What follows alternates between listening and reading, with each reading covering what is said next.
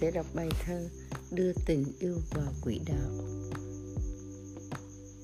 Tôi sẽ đưa tình anh vào quỹ đạo, rồi sẽ mang tình yêu đó vào trong. Tình sẽ không đi lạc mái đường cong, không lay động vào những cơn gió lốc. Chân trời xa cứ vòng vo tăng cuốc, với tình chân cũng chẳng biết về đâu. Để tình yêu lạc lõng giữa rừng sâu, đi đi mãi cũng chưa vào quỹ đạo.